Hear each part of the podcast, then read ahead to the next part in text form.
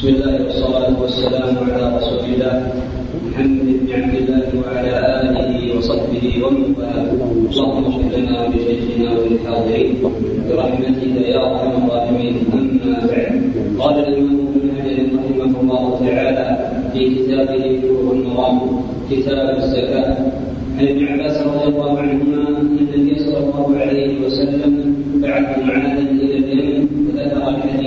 وفيه إن الله قد افترض عليكم صدقة بأموالهم تؤخذ من أغنيائهم فترد على فقرائهم متفق عليه واللفظ البخاري.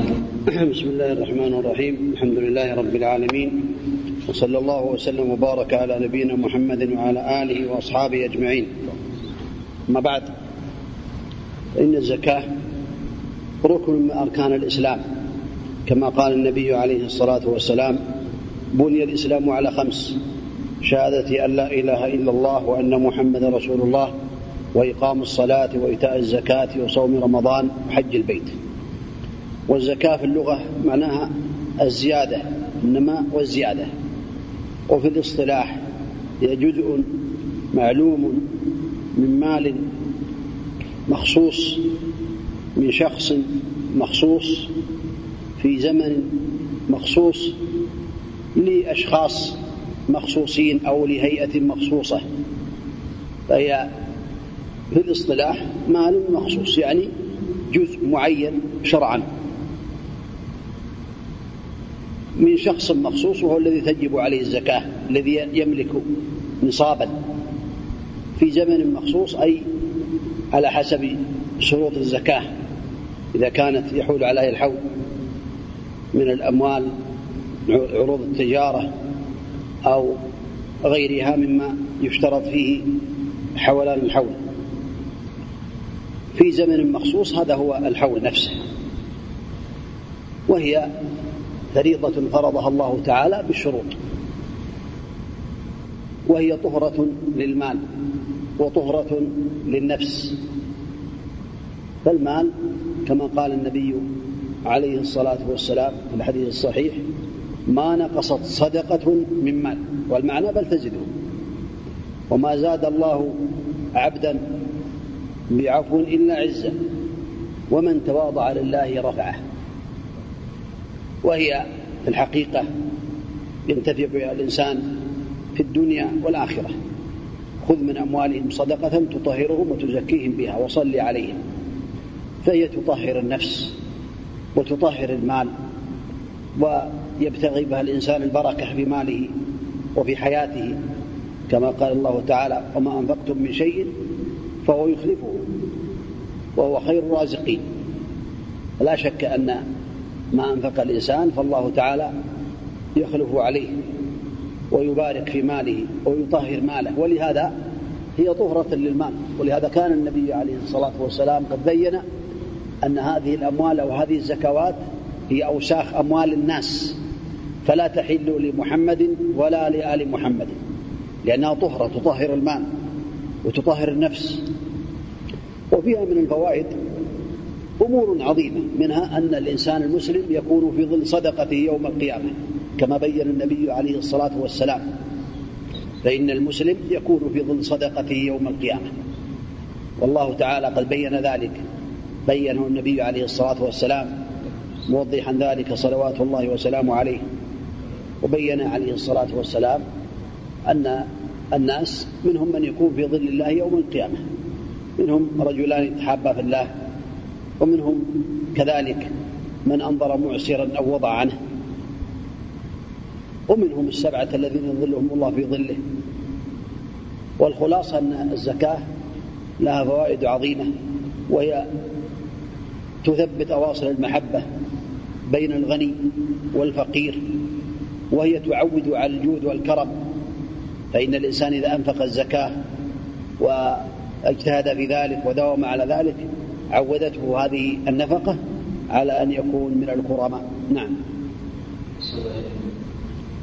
وعن أنس إن أبا بكر الصديق رضي الله عنه كتب له هذه فريضه الصدقة التي فرضها رسول الله صلى الله عليه وسلم على المسلمين والتي أمر الله بها رسوله.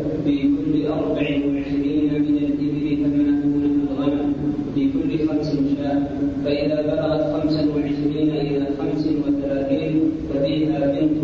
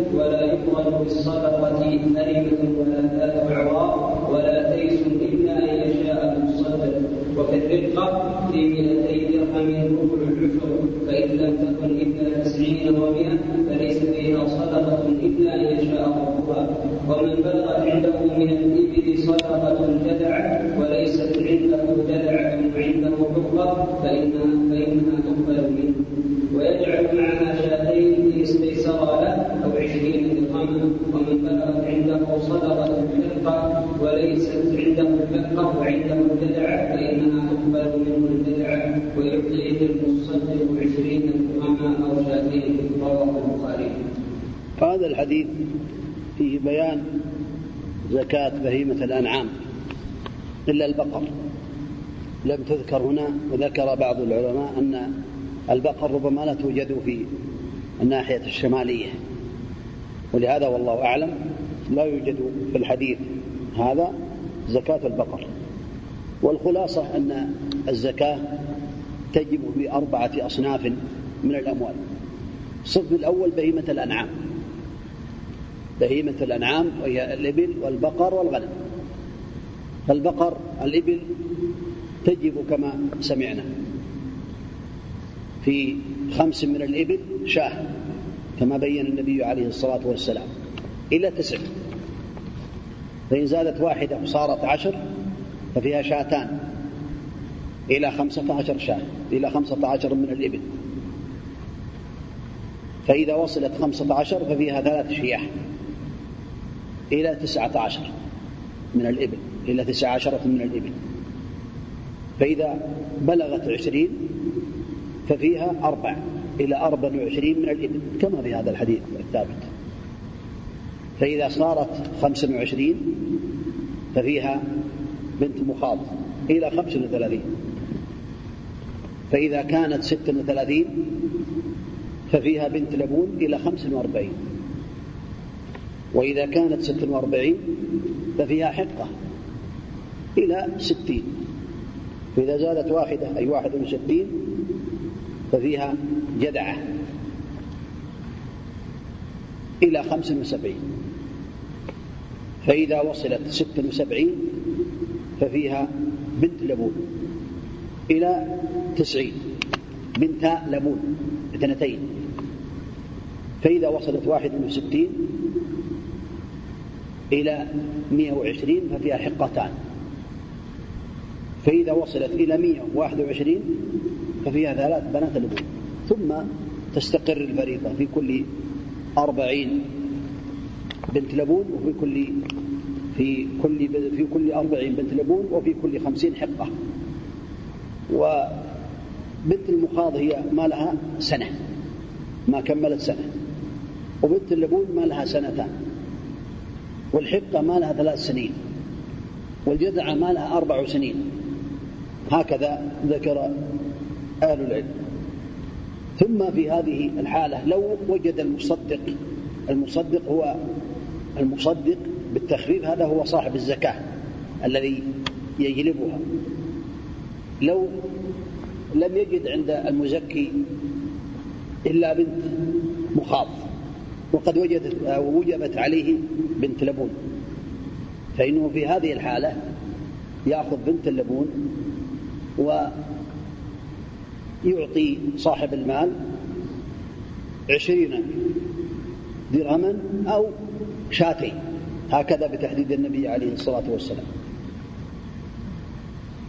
وإن وجد الأقل أخذ الأقل وأخذ من صاحب المال شاتين أو عشرين درهما. وهذا يدل على أن الزكاة في الإبل ويعني يأخذ الأعلى ويأخذ ويكون يدفع ما بين يعني النصابين وهو الأوقاص بين النصابين والأوقاص لا زكاة فيها الأوقاص وهي ما بين النصابين. فمثلا الإبل تجب فيها خمس شهر فالسادسة والسابعة والثامنة والتاسعة لا زكاة فيها يعني تدخل في الزكاة. إلى عشر وهكذا. الأوقاص من بهيمة الأنعام فلا زكاة فيها. وهذا يدل على تيسير الله تعالى.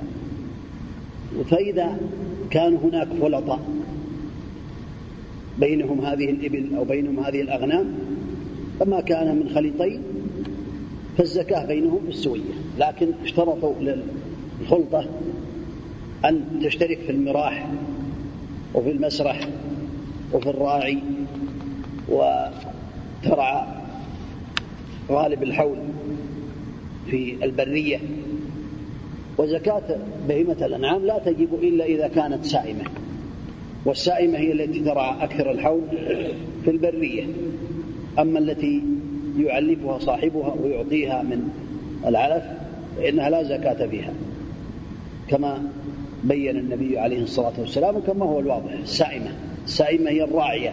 أكثر الحول هذا لا زكاة فيها. إذا هذا هذه التي فيها زكاة. أما التي ليست بسائمة فلا زكاة فيها إلا إذا كانت للتجارة. فإذا كان عند الإنسان بهيمة أنعام يربيها ولكن لا يربيها من أجل السمن ومن أجل الأكل وإنما يربيها من أجل البيع حتى يتاجر فيها. فإن هذا تكون فيها زكاة عروض التجارة بحيث إذا دار الحول يقومها كم تساوي هذه الأغنام أو هذه الإبل ثم إذا عرف قيمتها زكى القيمة زكاة الذهب والفضة. وزكاة الغنم كما سمعنا في هذا الحديث العظيم لا زكاة فيها حتى تبلغ أربعين شاة. والشاة تطلق على المعز على الأنثى من المعز والضأن. فيقال للأنثى من المعز شاه ويقال للأنثى من الضأن شاه. فإذا بلغت أربعين ففيها شاه. وليس فيها شيء حتى تبلغ 120 فإذا زادت واحدة ففيها شاتان. وليس فيها شيء حتى تبلغ 200 فإذا زادت واحدة ففيها ثلاث شياه. إلى ثلاثمائة ثم تستقر الفريضة في كل شاء في كل مئة شاه ففي خمس من ففي أربعمائة من الغنم أربع شياه. وفي خمسمائة خمس شياه. وفي ستمائة ست شياه. وهكذا. وفي ألف هكذا. كما بين أهل العلم. كل ما تزيد مئة فيها شاه بعد أن تصل إلى مئتين واحد تستقر الفريضة من ثلاثمائة في كل مئة شاه أما البقر فسيأتي حديثها. والنبي عليه الصلاة والسلام حينما أرسل معاذا إلى اليمن بين له زكاة البقر في كل ثلاثين تبيع أو تبيعة. والتبيع هو الذي له سنة. وفي كل أربعين مسنة مسنة. وهي التي لها سنتان. ثم تستقر الفريضة بعد ذلك في كل ثلاثين تبيع أو تبيعة وفي كل أربعين سنة هذه زكاة بهيمة الأنعام. وهذا هو النوع الأول من الأموال التي تجب فيها الزكاة. زكاة بهيمة الأنعام. النوع الثاني من الأموال التي تجب فيها الزكاة الخارج من الأرض. الخارج من الأرض كالحبوب والثمار. ليس فيها زكاة إلا إذا بلغت النصاب. والنصاب ستون صاعا. وهو خمسة أوسق والوسق ستون صاعا فالستين ضرب خمسة كم يساوي ثلاثمائة صاع والصاع هو أربع حفنات بكفي الرجل المعتدل. فمن كان عنده من الحبوب أو الثمار التمر أو البر أو الشعير أو الذرة أو غير ذلك من أنواع الحبوب من كان عنده من ذلك شيء فإنه لا زكاة فيه إلا أن يبلغ خمسة أوسق وهي ثلاثمائة صاع. فإذا وصلت إلى ثلاثمائة صاع ففيها الزكاة. فإن كانت هذه الحبوب والثمار مما يسقى بالكلفة وبالرش وبحفر الآبار فهذا فيه نصف العشر. فيه نصف العشر. أما إذا كانت هذه الحبوب عثريا يعني تشطى أو تنبت على الأمطار فإن هذا فيه العشر كاملا لأنه ليس فيه كلفة ولا يشترط للحبوب والثمار الحول لأنها تجب عند الحصاد كما قال الله تعالى وآتوا حقه يوم حصاده. ليست كبقية الأموال وإنما تجب عند الحصاد. فإذا حصد فإنه ينظر هل تبلغ الزكاة أو لم تبلغ النصاب ثم يؤدي الزكاة التي أمر الله تعالى بها.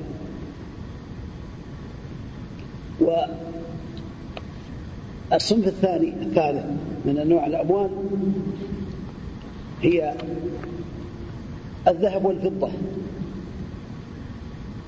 فالذهب لا زكاة فيه حتى يبلغ عشرين دينارا. فإذا بلغ عشرين دينارا فإن فيه الزكاة. ربع العشر والعشرين دينارا تساوي بالقرامات في هذا الوقت. منهم من قال خمسة وثمانين غرام ومنهم من قال أكثر من ذلك. والمستقر الآن في الإفتاء الذي عليه اللجنة الدائمة أنه 92 غراما. فمن بلغ عنده 92 غراما فإن فيه الزكاة إذا بلغت هذا المبلغ. هذا من الذهب. أما الفضة فهي لا زكاة فيها حتى تبلغ 200 درهم. و200 درهم تساوي 140 مثقالا و140 مثقالا تساوي 56 ريالا سعوديا فضيا من الريالات السعودية المعروفة الفضية التي قيمة الواحد منها تقريبا الآن ثمانية ريالات وما يقارب أو ما يقاربها. فالخلاصة أن الفضة إذا بلغت مئة درهم وهي ما يساوي 56 ريالا من الفض من الريالات العربية السعودية القديمة الموجودة الآن في الأسواق فإنها تزكى قيمتها في كل مئة ريالان ونصف أي ربع العشر. هذا بالنسبة وهذا بالنسبة ل 92 غراما تساوي 11 جنيه وثلاثة أسباع الجنيه بالتحديد. على القول بأن الذهب إذا وصل إلى 92 غراما فإن فيه الزكاة. وهذا هو القول الأرجح الذي يرجحه المشايخ المفتين في الإفتاء. الصنف الرابع من الأموال الزكوية وهو عروض التجارة. فعروض التجارة هي ما يدار في للبيع والشراء ويعرض الإنسان للبيع هذه لا زكاة فيها حتى تبلغ قيمتها نصاب الذهب أو نصاب الفضة. فتقوم كل سنة. كم تساوي هذه البضاعة؟ هذه البقالة الكبيرة. أو هذا السوق كم يساوي مبلغ؟ كم قيمته في هذا الوقت؟ لأنه دار عليه سنة كاملة. ثم ينظر إلى القيمة ثم يزكيها. هذا هو المعتمد عند أكثر أهل العلم الجمهور بل شبه الإجماع. أما من قال بأنه لا زكاة في عروض التجارة فقوله باطل لأن هذا قد درج عليه أهل العلم ولأنها تدل عليه الآيات. وفيه بعض الأحاديث التي معناها صحيح سنسمعه إن شاء الله تعالى. هذه الأربعة الأموال أو الأربعة أصناف التي تجب بها الزكاة. نعم. تأتي الأحاديث إن شاء الله باختصار. نعم. وعن معاذ بن جبل رضي الله تعالى عنه أن النبي صلى الله عليه وسلم بعثه إلى اليمن فامره أن يأخذ من كل ثلاثين بقرة تبيعا تبيعا ومن كل أربعين مسنة ومن كل حال دينارا عنده معافرية رواه الخمسة واللفظ لأحمد وحسنه الترمذي وأشار إلى اختلاف في وصفه وصححه ابن حاتم بن حبان والحاكم. هذا تقدم في زكاة البقر أما الحالب فهو يعني هذه الجزية تؤخذ على أهل الكتاب والمعافري هي ثياب في اليمن. فإن الجزية يأخذها ولي الأمر على حسب أحوال الناس لا تؤخذ من الفقراء وإنما يقدر على كل إنسان يعني جزية تدفع كل سنة لبيت مال المسلمين. نعم. عن عمرو بن شعيب عن أبيه عن جده رضي الله عنهما قال قال رسول الله صلى الله عليه وسلم تؤخذ صدقات المسلمين من مياههم رواه أحمد ولأبي داود أيضا لا تؤخذ صدقاتهم إلا في ذريهم وهذا يدل على تيسير النبي عليه الصلاة والسلام على الناس. فأن الإمام يبعث الناس يبعث السعاة يجلب الزكوات من على المياه يعني الموالد موالد البدو الرحل أو غيرهم مما ترد عليه الأغنام والإبل والبقر فيذهب السعاة إلى أهل الأموال على مياههم حتى لا يكلف عليهم ويشق عليهم. نعم. وعن أبي هريرة رضي الله تعالى عنه قال قال رسول الله صلى الله عليه وسلم ليس على المسلم في عبده ولا فرسه صدقه رواه البخاري ولمسلم ليس في العبد صدقه الا صدقه الفطر هذا يدل على أن الإبل والبقر وغيرها مما يعد للاستخدام لا زكاة به إذا كانت من العوامل. فإذا كان هناك إبل عوامل يعني معنى عوامل يسقى عليها تسقى عليها المزارع كما كانوا يفعلون في القديم يجرون أو يحملون الماء أو تجبده الإبل أو البقر. من الآبار على آلات قديمة من الأخشاب. فهذه العوامل لا زكاة بها. وكذلك العبد الذي ليس من عروض التجارة لا زكاة به. وكذلك الأشياء التي تختص للاستخدام كالسيارة أو يعني المتاع أو البيت الذي يريد الإنسان أن يسكنه ولا يبيعه. أو الأمور التي لا تعد للبيع. فإن هذه الأشياء لا زكاة فيها. نعم أعد الحديث. وعن أبي هريرة رضي الله تعالى عنه قال قال رسول الله صلى الله عليه وسلم ليس على المسلم في عبده ولا فرسه صدقة. رواه البخاري. ولمسلم ليس في العبد صدقة إلا صدقة البدن يعني صدقة الفطر عليه على, على ولي على المالك أن يخرجها عن عبده. وهذا ليس فيه دليل على أن الزكاة لا تجب في عروض التجارة لأن هذا لا ليس من عروض التجارة. العبد المستخدم والفرس المستخدم ليس من عروض التجارة والخيل لا زكاة فيها لم يرد فيها شيء إلا إذا كانت لعروض التجارة. فإذا كانت لعروض التجارة فإن تزكى زكاة عروض التجارة. فلا دليل في هذا الحديث من قال بأنه ليس في عروض التجارة زكاة لأن هذه من الأشياء التي يستخدمها الإنسان. نعم. وعن بث بن حكيم عن أبيه عن جده رضي الله عنه قال قال رسول الله صلى الله عليه وسلم في كل سائمة إبل بأربعين بنت لهم لا تفرق إبل عن حسابها من أعطاها متجرا بها فله أجرها ومن منعها فإنا آخذوها وشطر ماله عزمة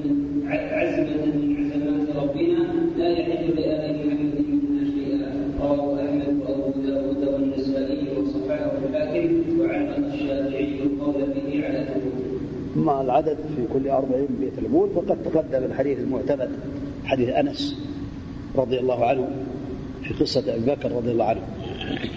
وأما أخذ نصف المال لمن ترك الزكاة من ولي الأمر عقابا له مع الزكاة فإن هذا فيه خلاف بين العلم. منهم من قال يعاقب بالمال كما في هذا الحديث. قالوا بأن هذا الحديث صحيح. ومنهم من قال لا يعاقب بالمال لأن هذا شيء يضر الناس. تؤخذ الزكاة ويعزره ولي الأمر بما يرى أما كونه يأخذ نصف ماله قد تكون الأموال كثيرة فيأخذها ولي الأمر لأنه ما دفع الزكاة عقابا له. قد يقال عنده ألف من الإبل وجب عليه فيها كذا وكذا من الإبل زكاة ولكنه منعها. فيؤخذ نصفها عقابا له وتمكينا خمسمائة من الإبل. وتؤخذ الزكاة كذلك. هذا ظاهر الحديث. وهو عند كثير من العلم معمول به لأن هذا من باب العقاب لأنه منع الزكاة. ومنهم من توقف وقال الأولى أنه لا يؤخذ نصف المال ولا يعاقب بالمال وإنما يعزر.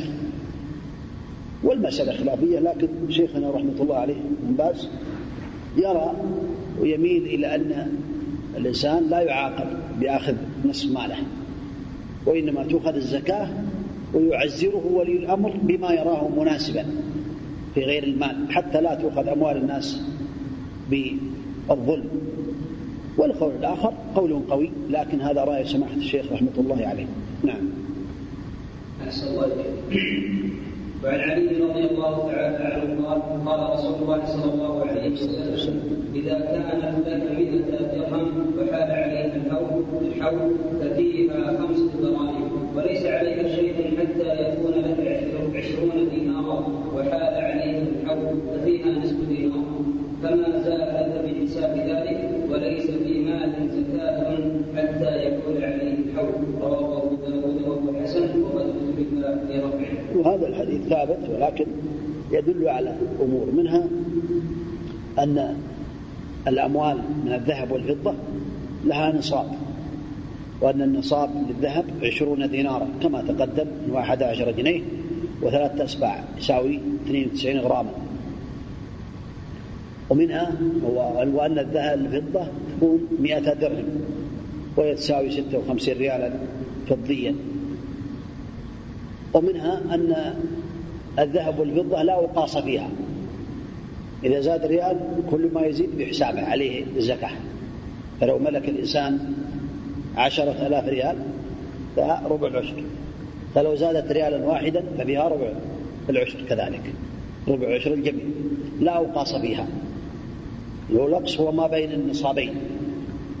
هذا من الفوائد التي ومنها حولا الحول وأن الزكاة لا تجب في الأموال من الإبل ومن من بهيمة الأنعام وعروض التجارة والذهب والفضة إلا بالحول لا تجب إلا بعد أن يستتم الحول كاملا. نعم.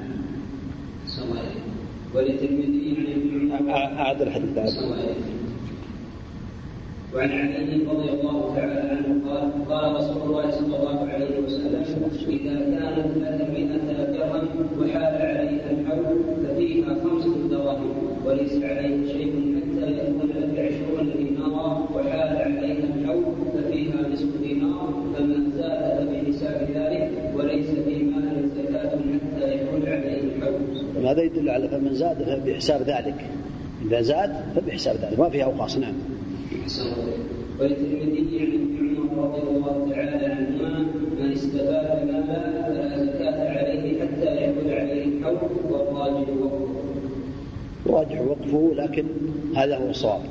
من استفاد مالا مالا جديدا إنسان ورث مالا حصل له مال عن طريق الإرث عنده أموال لكن حصل له عن طريق الإرث عشرة آلاف عشرين ثلاثين فهل يزكيها مع ماله أو لا يزكيها إلا بعد ما يدور على الحول لا يزكيها إلا بعد ما يحول عليه الحول أما إذا كان الاستفادة المال من أرباح التجارة فإن هذه الأرباح تزكى مع رأس المال. فلو كان عنده مثلا مضاربة مليون ريال مثلا وربح بهذا المليون أثناء الحول أو في قبل تمام الحول مليون آخر فأصبحت مليون يا ريال مليون يا ريال فإن عليه زكاة الجميع الربح تابع للأصل. كما تزكى صغار الأغنام والإبل تضم إلى تكمل النصاب وتدخل في العدد. كذلك ربح التجارة يزكى مع رأس المال. نعم. حتى ولو لم يحل عليه الحول أما المال المستفاد كالحاصل من الإرث أو غيره أو من الهدية هذا لا ليس لا زكاة فيه حتى يحول عليه الحول نعم. وعن علي رضي الله تعالى عنه قال ليس في البقر العوامل صدقة رواه داود والدار والراجل وابو وهذا العمل عليه. العوامل من الإبل والبقر لا زكاة فيها. نعم. التي تعمل تستخدم. نعم. للحرث تستخدم لنزع الماء. نعم. وعن عمرو بن شعيب رضي الله وعن عمرو بن شعيب عن أبيه عن جده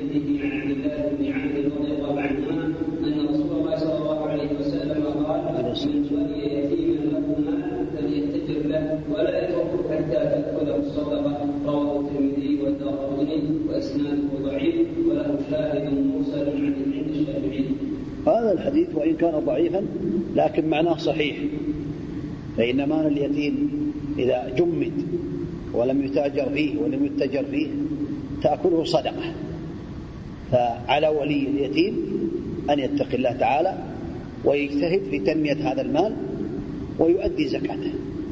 لكن عليه أن يتجر فيه حتى لا تأكله الزكاة كما جاء في هذا الخبر وهو معنى صحيح نعم وعن عبد الله بن أبي أوفى قال كان رسول الله صلى الله عليه وسلم إذا أتاه قوم بصدقتهم قال اللهم صل عليهم متفق عليه.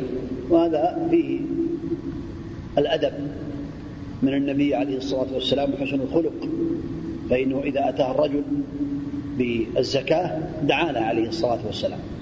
اللهم صل عليهم. اللهم صل على آل ابن أوفى. فله من ولي الأمر أو من تدفع عليه الزكاة ليوزعها ويعطيها يدعو لصاحب المال بالبركة. أو يقول اللهم صل عليه اللهم صل عليهم. والصلاة على غير النبي عليه الصلاة والسلام ذكر أهل العلم أنها جائزة أحيانا. لا دائما. كل ما تلقاه يقول اللهم صل عليك. أو كل ما يعطيك ما زكاة تقول اللهم صل عليهم. لا أحيانا. أحيانا فيقال اللهم صل على آل فلان. اللهم اثني عليهم عندك يا الله. واذكرهم عند الملأ الأعلى. هذا المقصود بهذا. فالصلاة أحيانا على غير النبي عليه الصلاة والسلام تجوز أحيانا. فهذا ينبغي لمن أخذ الزكاة لإعطائها الفقراء أو ولي الأمر أو من يقوم مقامه أن يدعو لصاحب المال نعم وعن علي ان العباس سأل النبي صلى الله عليه وسلم في تعجيل صدقته قبل أن تحل فرخص له في ذلك رواه الترمذي والحاكم. وعن علي نعم.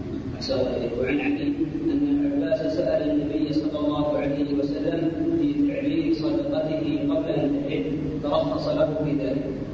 وهذا يدل على أنه يجوز أن يعجل الإنسان زكاة ماله.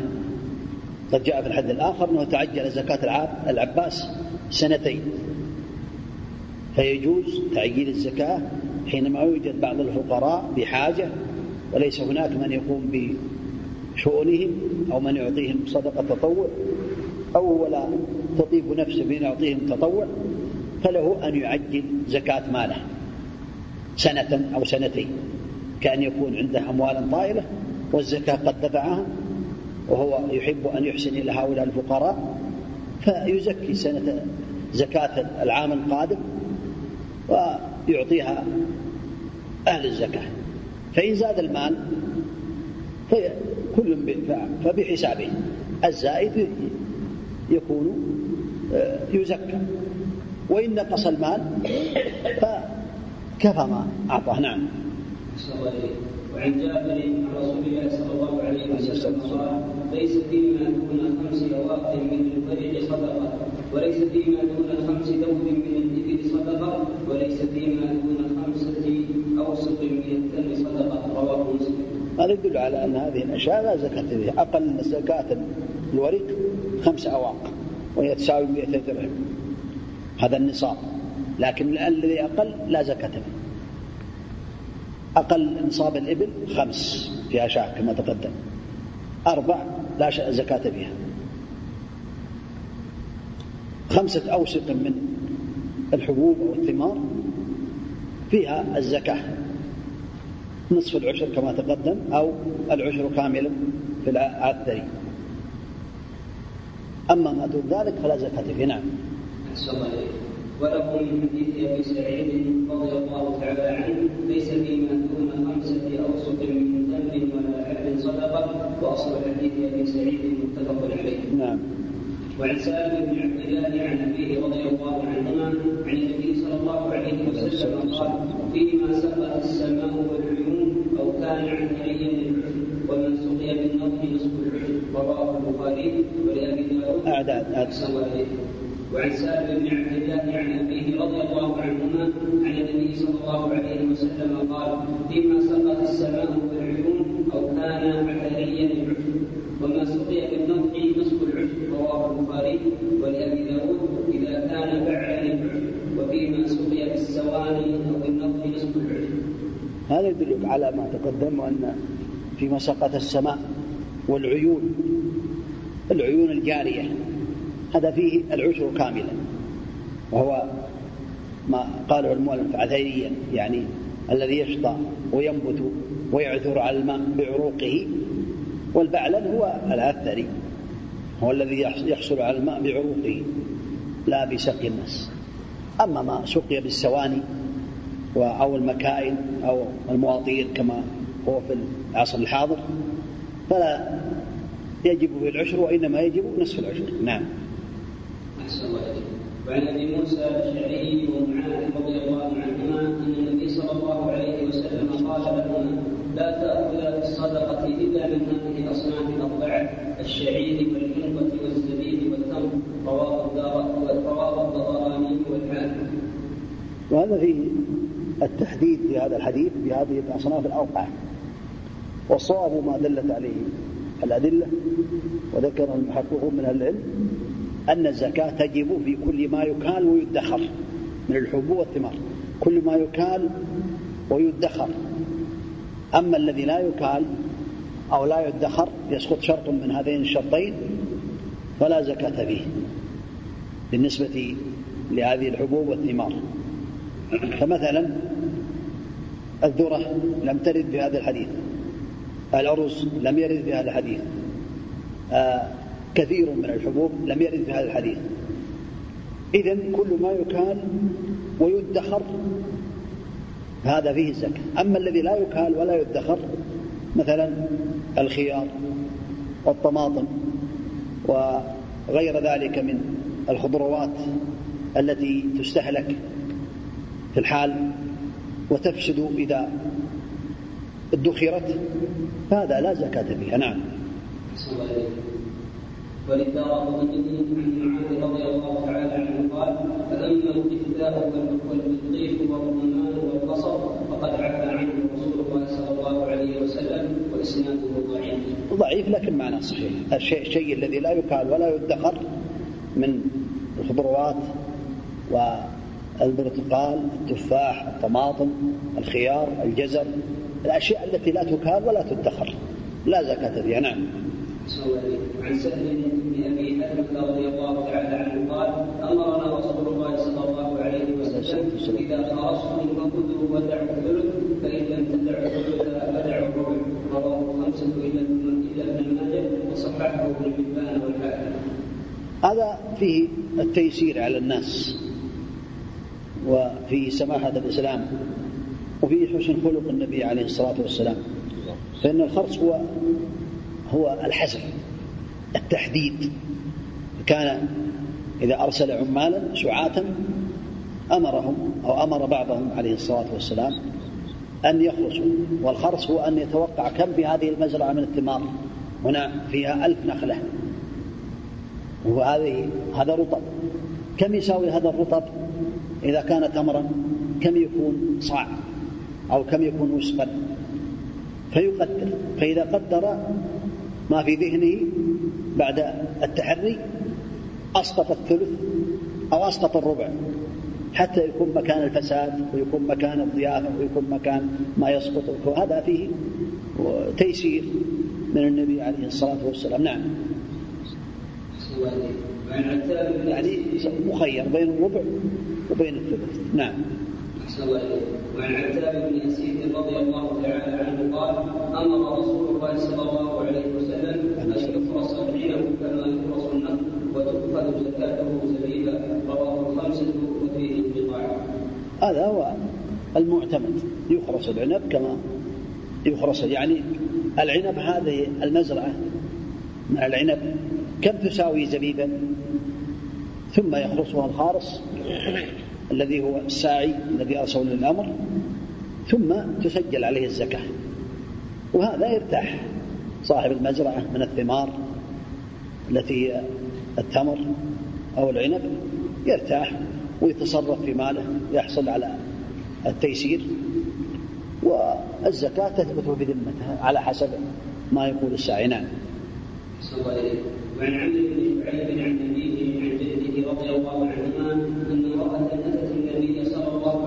ابنه لها وفي يد ابنتها مسكتان من ذهب فقال لها اتعطين زكاه هذا؟ قالت لا قال ايسرك ان يصورك الله بهما يوم القيامه مسوارين من نار فالقتهما رواه الثلاثه واسناده ضعيف وصححه الحاكم من حديث عائشه.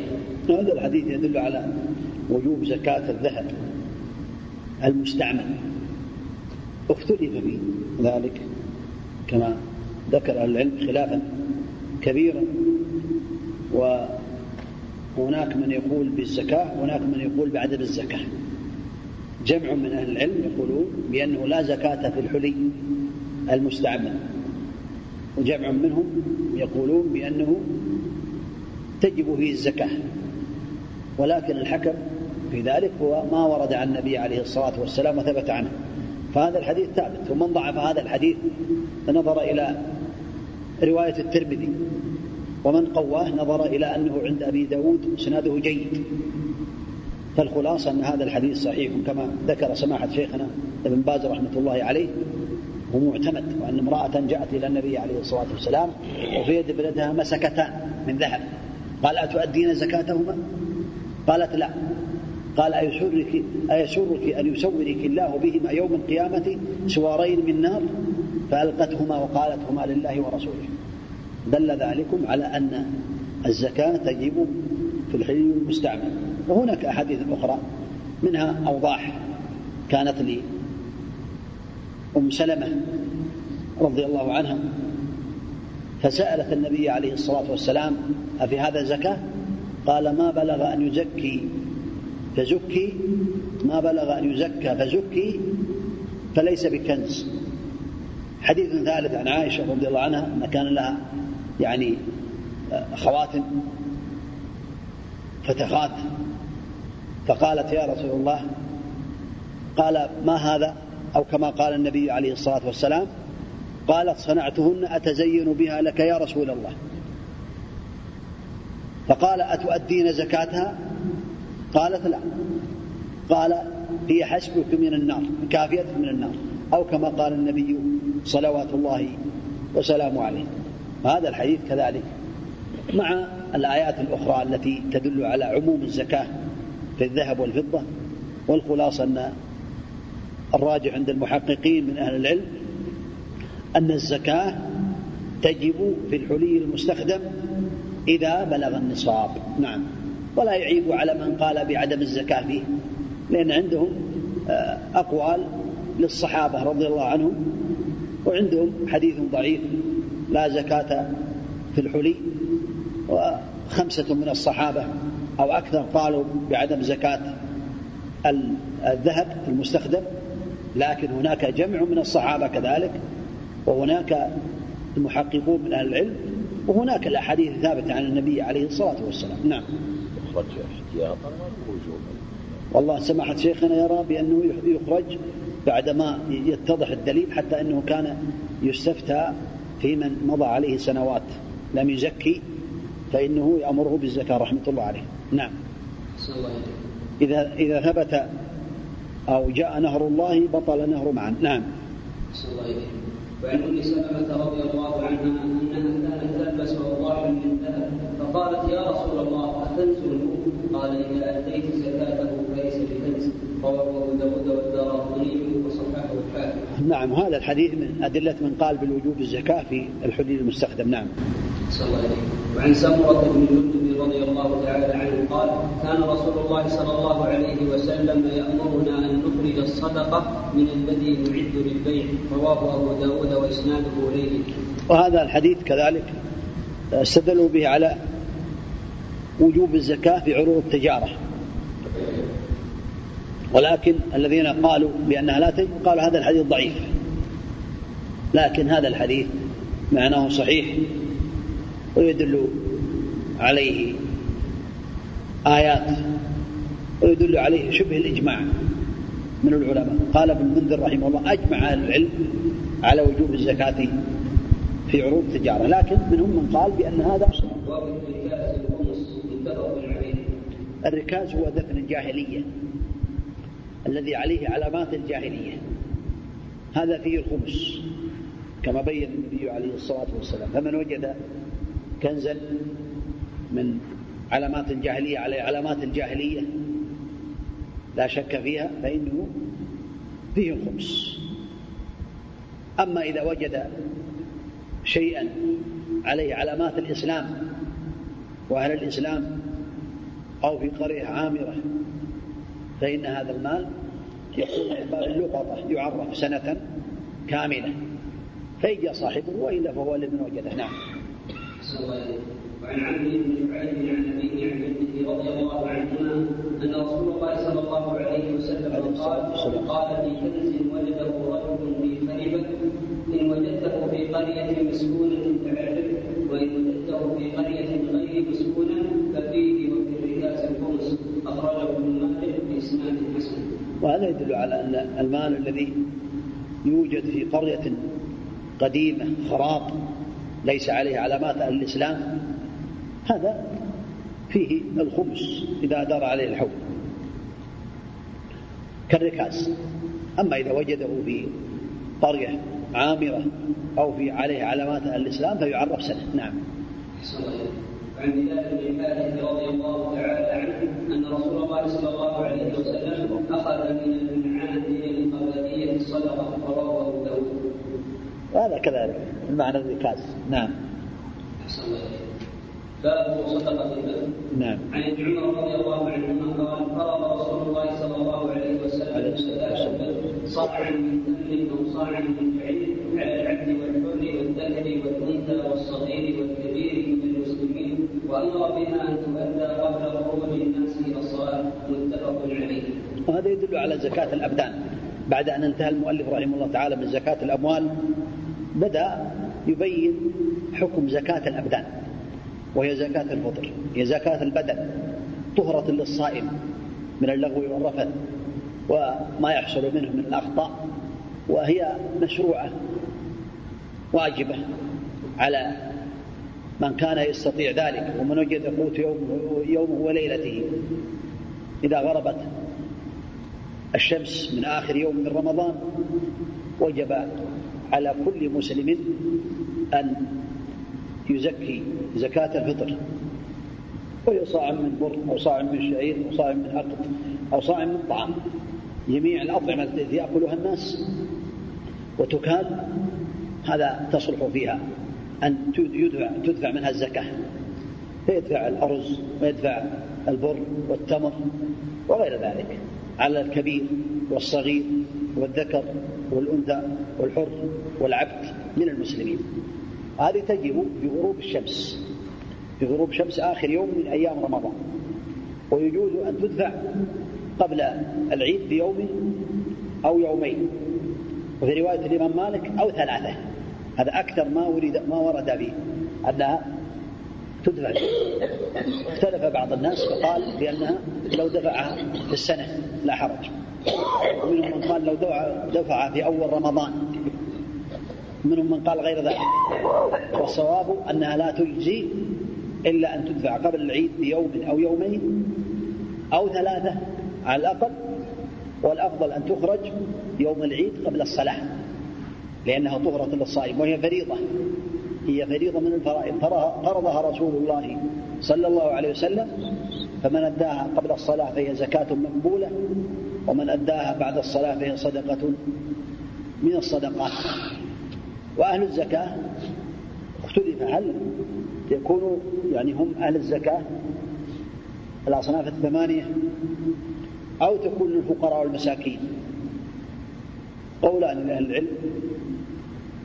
والمشهور المشهور هو أنها لأصناف أهل الزكاة الثمانية. لكن اختار ابن القيم رحمة الله عليه وغيره من المحققين بأنها لا تدفع إلا للفقراء فلا تدفع لمن كان عليه دين ولا تدفع في سبيل الله في الجهاد ولا تدفع في الأصناف الأخرى. إنما الصدقات للفقراء والمساكين والعاملين عليها لا تدفع للعاملين.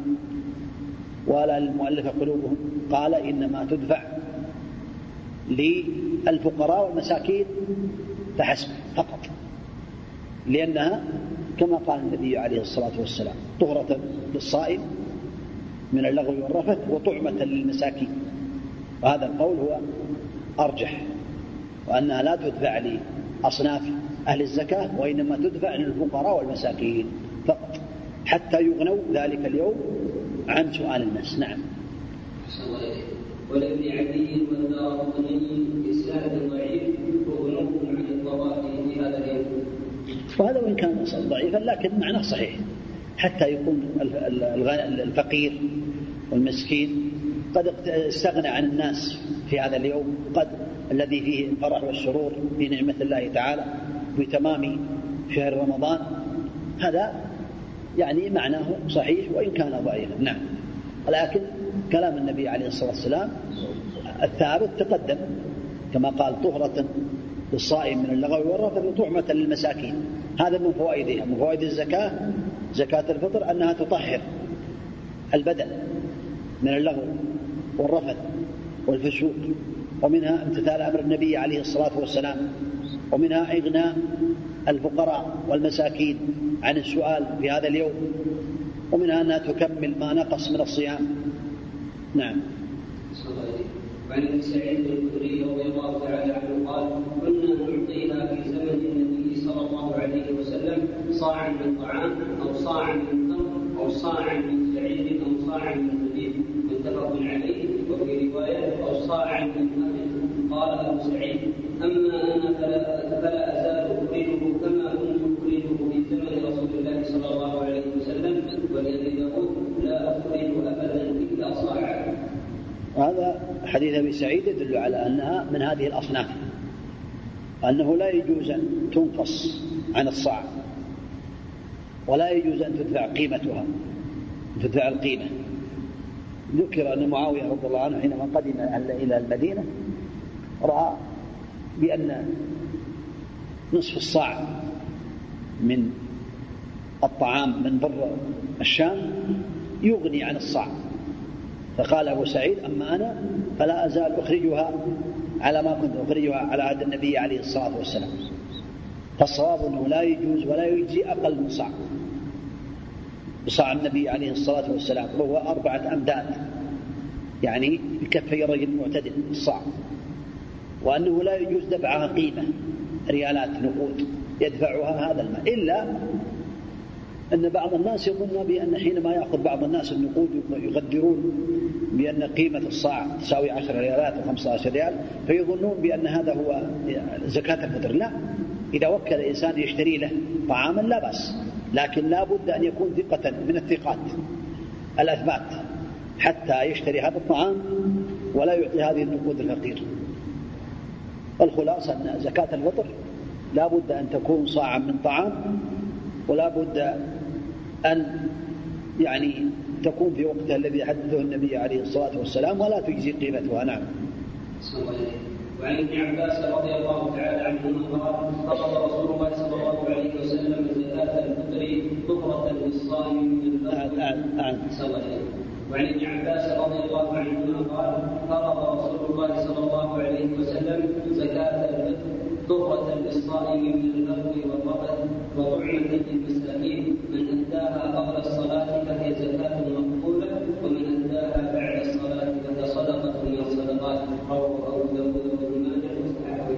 تقدم لأنه يجب أن يخرجها قبل الزكاة قبل الصلاة. تقدم بأنها فريضة ليست سنة وإنما فريضة من الفرائض. فرضها رسول الله صلى الله عليه وسلم. نعم. باب صدقة التطوع نعم. عن أبي هريرة عن النبي صلى الله عليه وسلم قال سبعة يظلهم الله في ظله يوم لا ظل إلا ظله فذكر الحديث وفيه ورجل تصدق بصدقة فأخفاها حتى لا تعلم شماله ما تنفق يمينه متفق عليه صدقة التطوع فيها الفضل العظيم والثواب الكبير. قد تقدم الحديث النبي عليه الصلاة والسلام قال كل امرئ في ظل صدقته يوم القيامة فهي من أسباب الظل في ظل الله تعالى يوم القيامة. ولا شك أن هذا من فضل الله تعالى ويدخل في ذلك الإخلاص. فإذا أخلص وأدى الزكاة وأدى الصدقة تطوع إخلاصا لله تعالى وأخفاها. فإنه يثاب ويحصل على هذا الثواب العظيم الذي بينه النبي عليه الصلاة والسلام. سبعة يظلهم الله بظله يوم لا ظل ظله. إمام عادل وشاب نشأ في عبادة الله تعالى. ورجل قلبه معلق بالمساجد. ورجلان تحابا في الله اجتمع عليه وتفرقا عليه. ورجل تصدق بصدقة فأخفاها حتى لا تعلم شماله ما تنفق يمينه هذا يدل على أنه أخفاها يعني لله. يريد ابتغاء مرضات الله تعالى. هذا يظله الله تعالى في ظله يوم لا ظل إلا ظله. ورجل دعته امرأة ذات منصب وجمال فقال إني أخاف الله رب العالمين.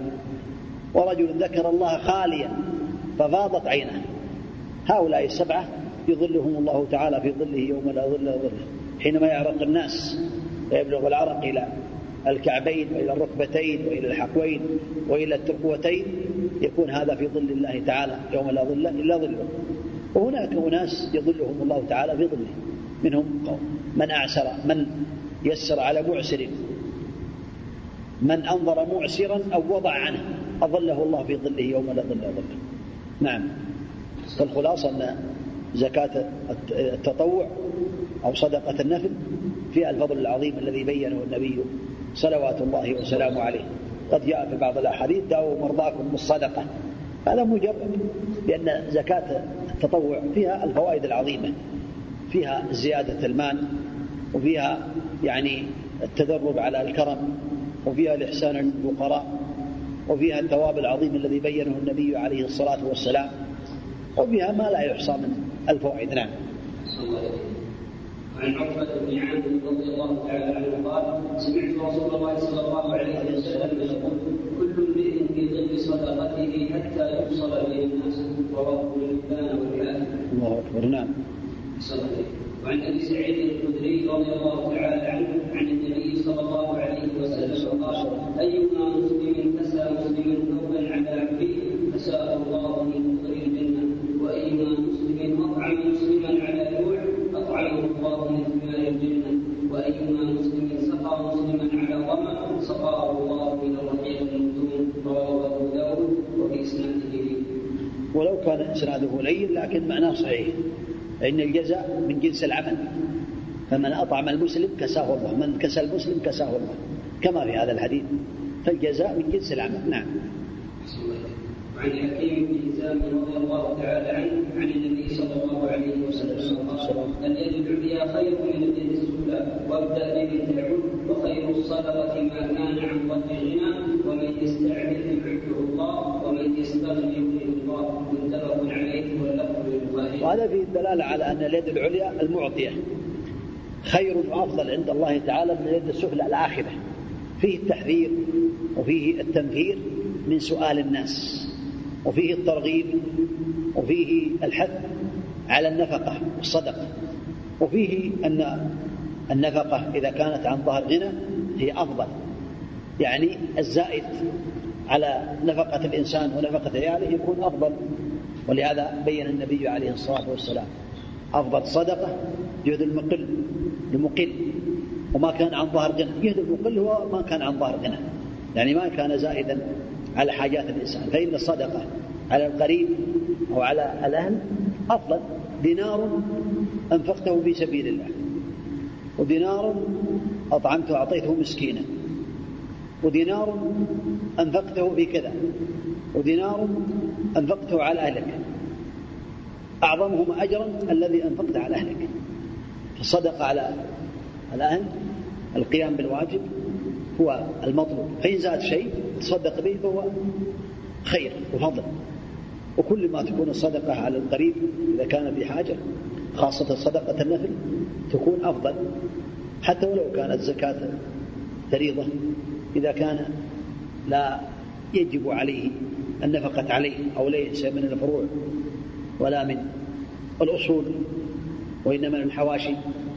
كالإخوة والأخوات والأعمام والعمات والأخوال والخالات. إذا لم ينفق عليهم الإنسان وكانوا فقراء من أهل الزكاة فإن الزكاة فيهم أعظم. الصدقة على المسكين صدقة وهي على ذي الرحم صدقة وصلة. نعم. عن أبي هريرة رضي الله تعالى عنه أنه قال قيل يا رسول الله يا رسول الله أي الصدقه افضل؟ قال جهد المقل وابدأ بمن تعود اخرجه احمد وابو داود وصححه ابن خزيمه وابن حبان جهد المقل هو ما يعني الذي عنده مال قليل زائد هذا هو جهده. لو تصدق منه أو تصدق به هذا أفضل. رجل عنده عشرة ملايين. ورجل عنده زيادة مئة ريال. زائدة عن نفقته ونفقة عياله في يومه وليلته. فهذا الذي عنده عشرة ملايين صدق ب مئة ريال. على الفقراء والمساكين. صدقة نفل.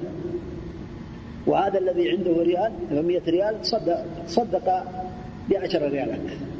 هذا أفضل الصدقة للجهد المقل. هو أعطى جهده. نعم. أو تصدق بالمئة مثلا وهذا تصدق بعشرة آلاف. هذا جهد المقل. نعم. جهد المقل ما كان عن ظهر غنى يعني ما زاد عن الحاجات. نعم. أحسن الله إليك وعنه رضي الله عنه قال قال رسول الله صلى الله عليه وسلم تصدقوا. فقال رجل يا رسول الله عندي دينار. قال تصدق به على نفسك. قال عندي آخر. قال تصدق به على ولدك. قال عندي آخر. قال تصدق به على زوجتك. قال عندي آخر. قال تصدق به على على خادمك. قال عندي آخر. قال على خادمك نعم. على خادمك. قال عندي آخر قال أنت أبصر به رواه أبو داود والنسائي وصححه ابن حبان والحاكم هذا فيه الترتيب الإنسان يبدأ بهذه الأمور يبدأ بنفسه ثم يبدأ به من بدأ به من النبي عليه الصلاة والسلام في هذا الحديث. نعم. نعم. على زوجتك. ما عندك؟ كم؟ ساقط ولا نسخة أخرى؟ نعم. وعن عائشة رضي الله عنها قالت قال النبي صلى الله عليه وسلم إذا أنفقت إذا أنفقت المرأة من طعام بيتها غير مفسدة كان لها أجرها بما أنفقت ولزوجها أجره بما اكتسب وللخازن مثل ذلك لا ينقص بعضهم من أجر بعض شيئا متفق عليه. هذا ذكر العلم بأنه من الأشياء التي جرى العرف على التصدق منها بدون إذن الزوج وإلا فلا يجوز المرأة أن تنفق من مال زوجها إلا بإذنه إلا ما جرت العادة ما جرى العرف.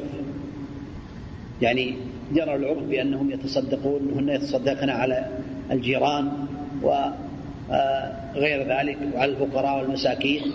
جرى به العرف وأن الزوج لا يمنع من ذلك. فحينئذ هذا لها أجرها وللزوج أجره بما أنفق. والخادم كذلك الذي يخدم إذا صدق. بما جرت به العادة. خادم في يشتغل في دكان يشتغل في شيء مر عليه فقير أعطاه خبزة أعطاه شيء من الطعام من هذه البقالة. وهو يعلم هذا الخادم بأن صاحب المال يسمح بذلك. أو جرت العادة. حتى لو كان صاحب المال موجود قد يعطيه وهو يراه. هذا جرت العادة به.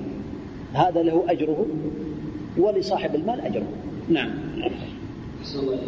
وعن أبي سعيد الخدري رضي الله تعالى عنه قال جاءت زينب امرأة ابن مسعود فقالت يا رسول الله انك امرت اليوم بالصدقه وكان عندي حبي لي فغضبت ان اتصدق به فزعم ابن مسعود انه وولده احق من اتصدق به عليه فقال النبي صلى الله عليه وسلم صدق ابن مسعود صدق ابن مسعود زوجك وولدك وولدك احق من تصدقت به عليه رواه البخاري هذا ذكر بعض في زكاة التطوع. أما زكاة الفرض فقال بعضهم لا يجوز للمرأة أن تعطي زوجها أو لا تجزي زكاة زكاة الفرض أن تعطيه لزوجها. ومنهم من قال بل يجوز لأنه إذا أعطته الزكاة هو فقير استحقها. لكن المانعون قالوا بأنه هذا يساعد في نفقتها فإذا أعطته من الزكاة صرفها عليها. الخلاصة أن من أهل العلم من يقول بأن هذا الحديث في زكاة التطوع.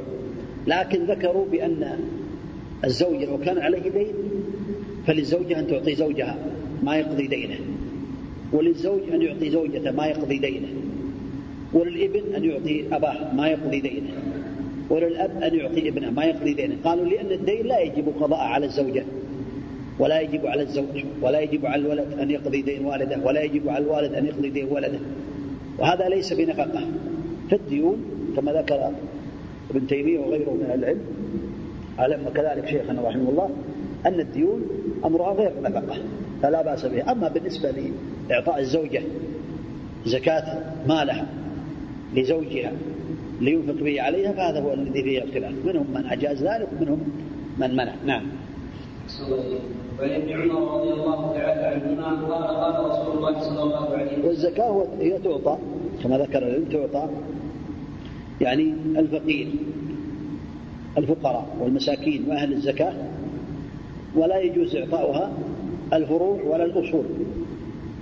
ابنك وابنك وبنتك وبنت بنتك وأبوك وجدك وجدتك وجدك لا يعطون من الزكاة من باب النفقة لأن هذه الزكاة تجب لأن النفقة تجب عليك في هذه الأمور. أما الحواشي قالوا لا بأس. وأضافوا إلى ذلك إلى من تجب عليك نفقته. لا تعطيها من تجب نفقته عليك. فإنك إذا أعطيتها من تجب نفقته عليك أسقطت النفقة عن نفسك. وإنما تعطى لأهلها وتعطى للأقارب الذين لا تجب نفقتهم على الإنسان ولا يكونوا من الأصول ولا الفروع. نعم.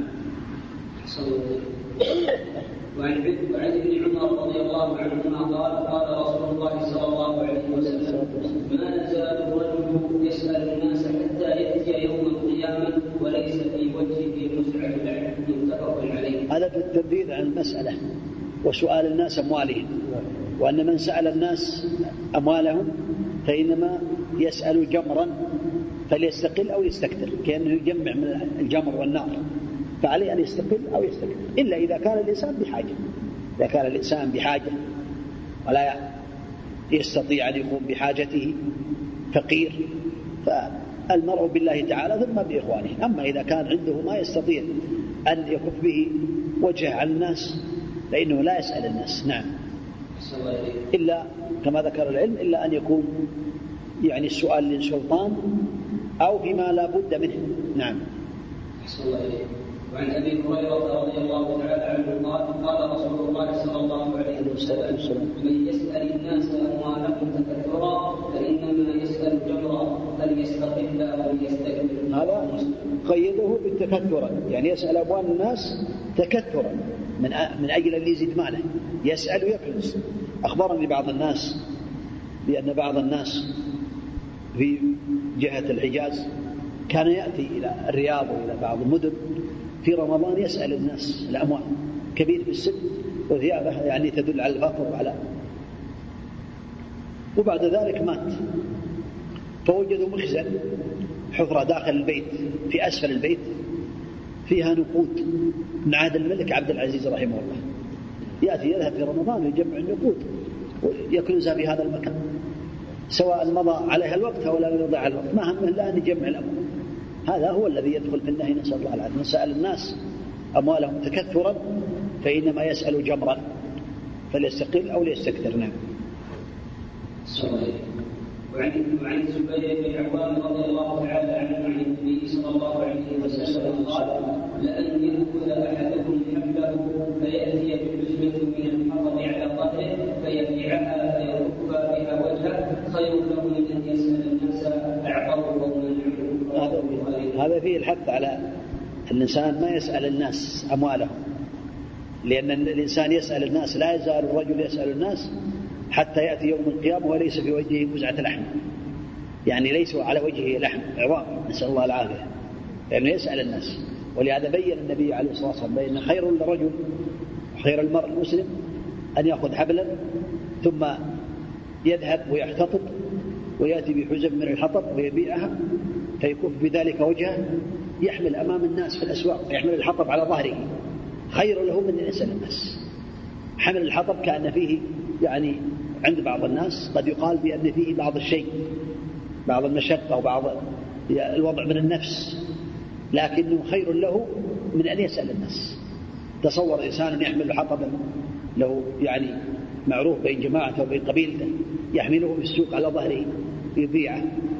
هذا فيه شيء من وضع النفس وفيه شيء من آه، تواضع النفس لكن هذا فيه هو خير له من أن يسأل الناس. أعطوه أو منعوه. نعم.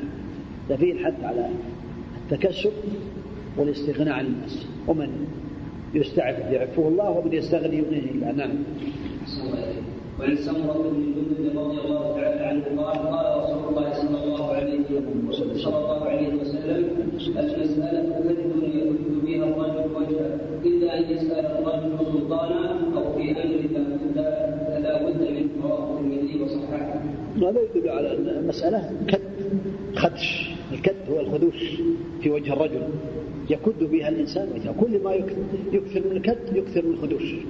حتى يأتي يوم القيامة وليس في وجه مزاة لحم. فحينئذ الإنسان لا يسأل الناس إلا في أن يسأل الرجل سلطانا. سؤال السلطان لا بأس. كون يسأل السلطان لا بأس. أو في أمر لا بد له منه. إذا كان لا بد له من هذا الأمر عليه ديون ما يستطيع أن يقضيها؟ عنده يعني عياله سيموتون من الجوع ما عنده شيء. هذا أمر لا بد له نعم. فيعذر بهذا. نعم. باب قسم الصدقات. نعم. عن أبي سعيد الخدري رضي الله عنه قال قال رسول الله صلى الله عليه وسلم لا تحل الصدقة لغني لعامل عليها أو العاملين عليها هم الذين يرسلهم ولي الأمر لجمع الأموال لجمع الزكوات كالزكوات الظاهرة من الأغنام والحبوب والثمار. هذا لهم أن يأخذوا من زكاة الناس. لكن الراتب فقط الأجرة فقط. فإن كان للساعي العامل راتب مرتب من ولي الأمر فذكر العلم أنه لا يجوز له أن يأخذ منها شيئا. لا يأخذ منها ولا ريالا واحدا. لأنه له مرتب لأنه يأخذ منها بقدر مرتبة بقدر أجرته. هذا مستأجر يأخذ من الزكاة ويكون ذلك بإذن ولي الأمر. حدد له. أما إذا كان له مرتب فلا يجوز له أن يأخذ من ذلك. كما يفعله الناس الآن الآن في السعاة لهم رواتب على ولي الأمر. فليس لهم أن يأكلوا من أموال الصدقات ما دام بأن لهم مرتب من ولي أمر المسلمين. نعم. إنما هذا يأخذ أجرته بقدر أجرته. نعم. قال أو رجل اشتراها بمال الذي اشتراها بمال لا بأس. هذا الغني لا تحل الزكاة إلا لغني إلا خمسة. العامل يكون غني لكن يأخذ منها أجرته. والرجل الذي اشتراها بماله هذا غني. اشتراها من فقير. فقير أعطي زكاة فطر عشرة أصواع أو أكثر أو أقل فاشتراها منه الغني لا بأس. غني اشترى الزكاة لا بأس. نعم. أو غارب. أو غارب. الغارب قد تحل الغارب الغني وهو الذي يصلح بين الناس. فإذا كان يصلح بين الناس هذا يقال له غني. إذا كان غنيا يصلح بين الناس من ماله ويأخذ من هذا المال وقد نوى حينما أصلح بين الناس أن يأخذ من الزكاة. لا بأس بذلك أن يعطى. رجل مثلا يملك عشرة ملايين فوجد خصومة بين الناس خصومة شديدة تسبب القتل وتسبب سفك الدماء فأصلح بينهم بمليون ريال. على أن يكفوا شره وأن لا يعتدي بعضهم على بعض. إصلاح. فصلحوا فله أن يعطى من الزكاة. ما دفع. ولو كان عنده عشرة ملايين. من باب التشجيع على الإصلاح بين الناس. من باب التشجيع على يعني نشر الخير بين الناس. هذا في الإصلاح بين الناس. نعم. الغالب في الإصلاح بين الناس. أما الغالب الذي يغرم الديون فليس بغني. نعم. قال أو غازي في سبيل الله. الغازي قد يكون في سبيل الله غازيا وعنده أموال في بلاده. فله أن يعطى بقدر أجرته في سبيل الله تعالى نعم. مرتب. إلا إذا كان له مرتبا فلا يدفع له كالساعي. إذا كان له مرتب الغازي في سبيل الله تعالى كما هو الآن شأن الجيوش عندنا في بعض البلد البلدان لهم رواتب هذا لا يعطون من الزكاة. نعم. نعم.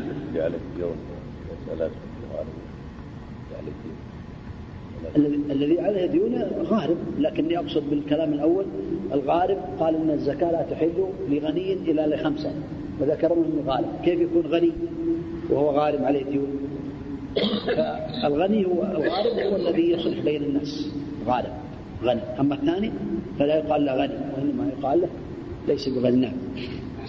قال أو مسكين صدق عليه منها فأتى منها ببنون لك جار مسكين جار فقير جارك.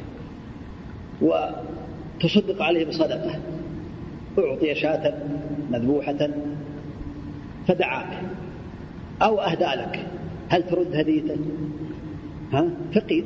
أستحقها لفقره من أهل الزكاة وأهدى لجاره. أو أهدى لمن أتاه. هذا حلت لغني ولو كنت غني نعم. كانت كانت بريرة رضي الله عنها تجيها صدقة وتهدي للنبي عليه الصلاة والسلام ولبيت النبي عليه الصلاة يقول هو عليها صدقة ولنا هدية. نعم. رواه وأبو داود وابن ماجه وصححه الحاكم. نعم. وصححه الحاكم وعدة الرسالة نعم. وعن عبيد الله بن عدي بن زياد رضي الله تعالى عنه.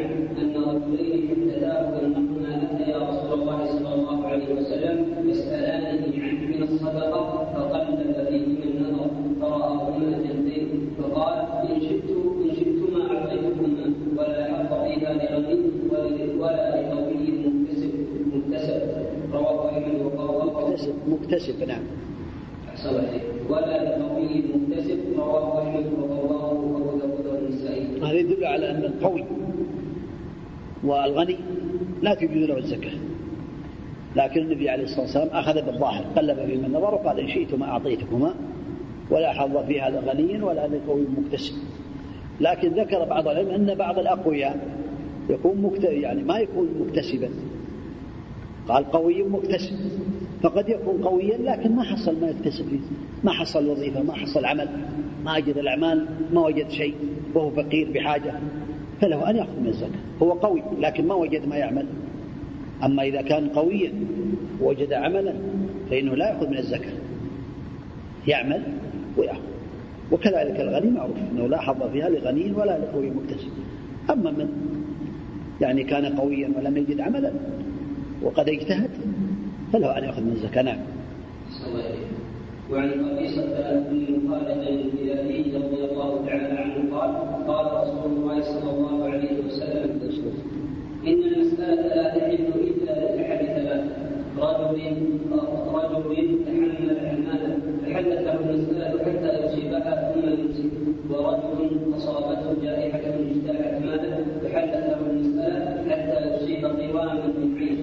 ورجل أصابته فاقة حتى يقوم ثلاثة من الحجاب من قوله فقد أصاب فلان فاقة فحلت له المسألة حتى يصيب قواما من عيش فما سواهن من المسألة يا قبيصة سحت يأكله صاحبه سحتا. رواه مسلم وأبو داود وابن خزيمة هذا يدل على أن المسألة لا تحل لأحد إلا هؤلاء الثلاثة. رجل تحمل حمالة. فحلت له حتى يصيب القوام من عيش.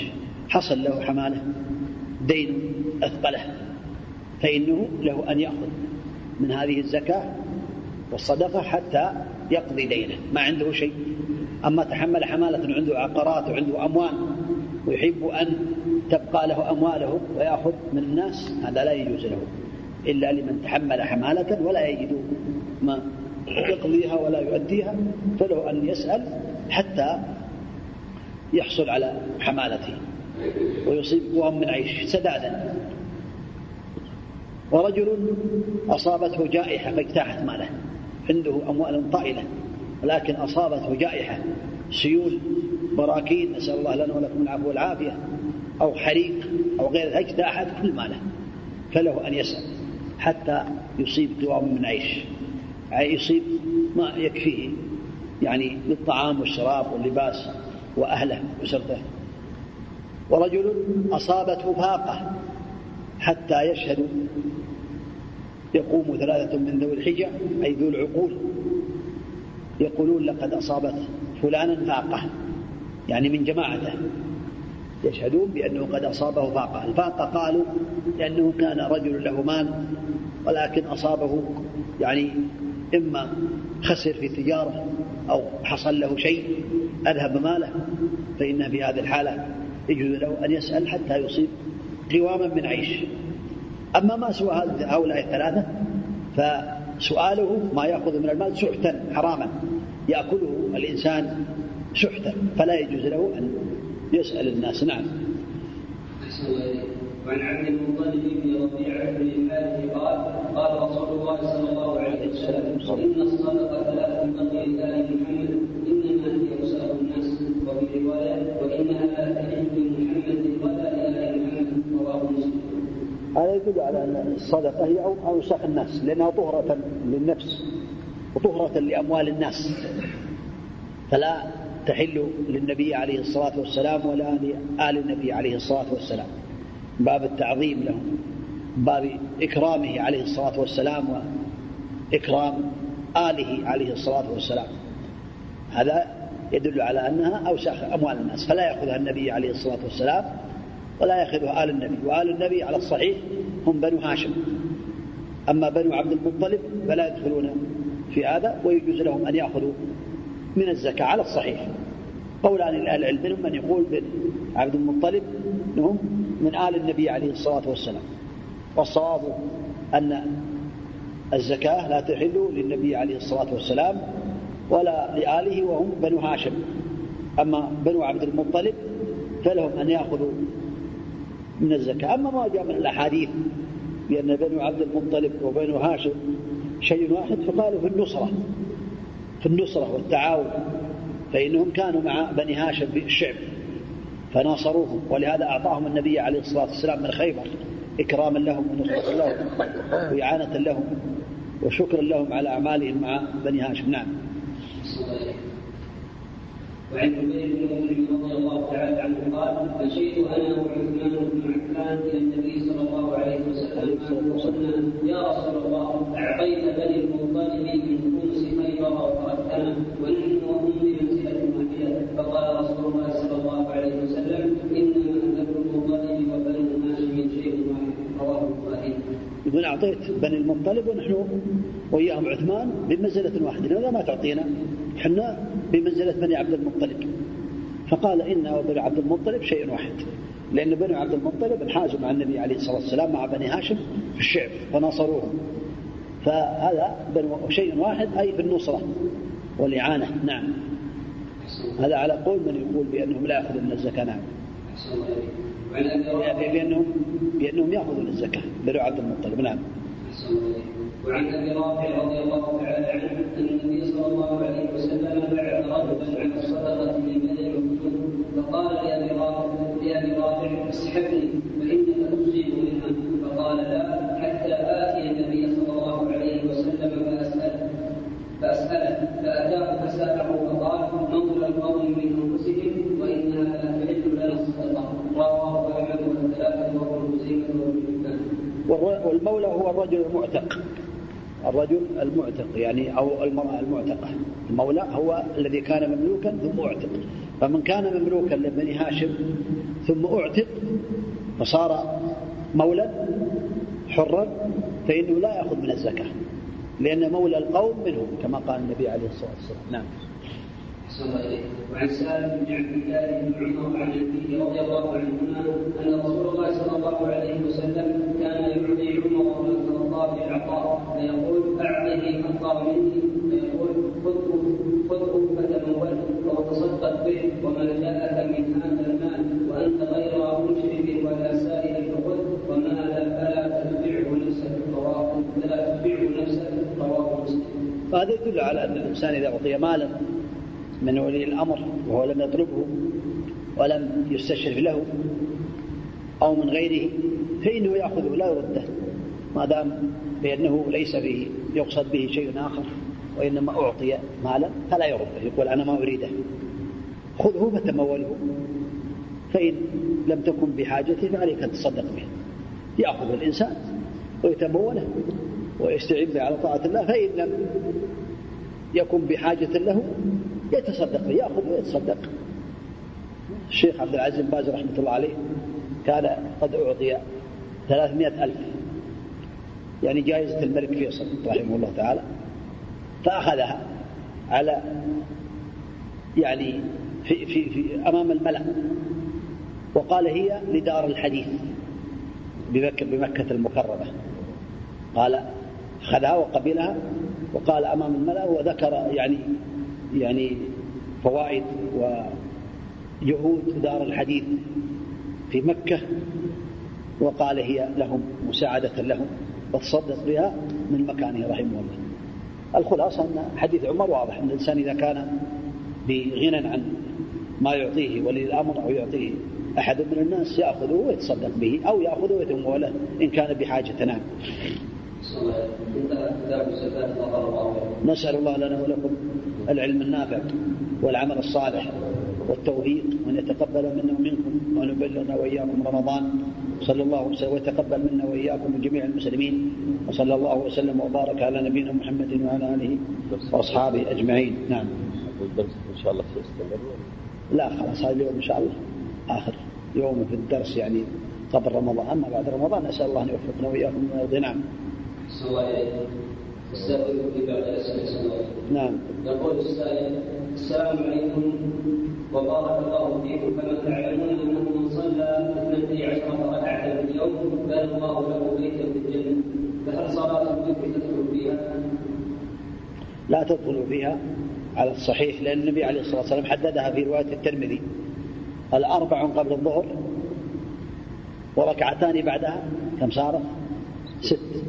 وركعتان بعد المغرب ثمان وركعتان بعد العشاء عشر. وركعتان قبل الفجر. هذه الرواتب. هذه الرواتب.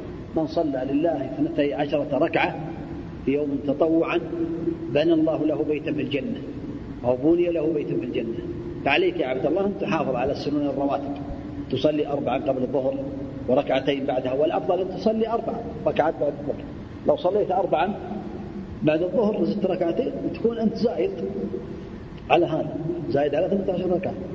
قد ثبت عن النبي عليه الصلاة والسلام أنه قال من حافظ على أربع ركعات قبل الظهر وأربع بعدها حرمه الله على النار. وإن زاد صلى بين قبل العصر أربع ركعات هذا يدخل في دعاء النبي عليه الصلاة والسلام. قال رحم الله امرأ صلى قبل العصر أربعة دعاء بالرحمة. أما السنة الرواتب التي ثبتت في هذا الحديث وفي غيره فهي عشرة ركعة نعم.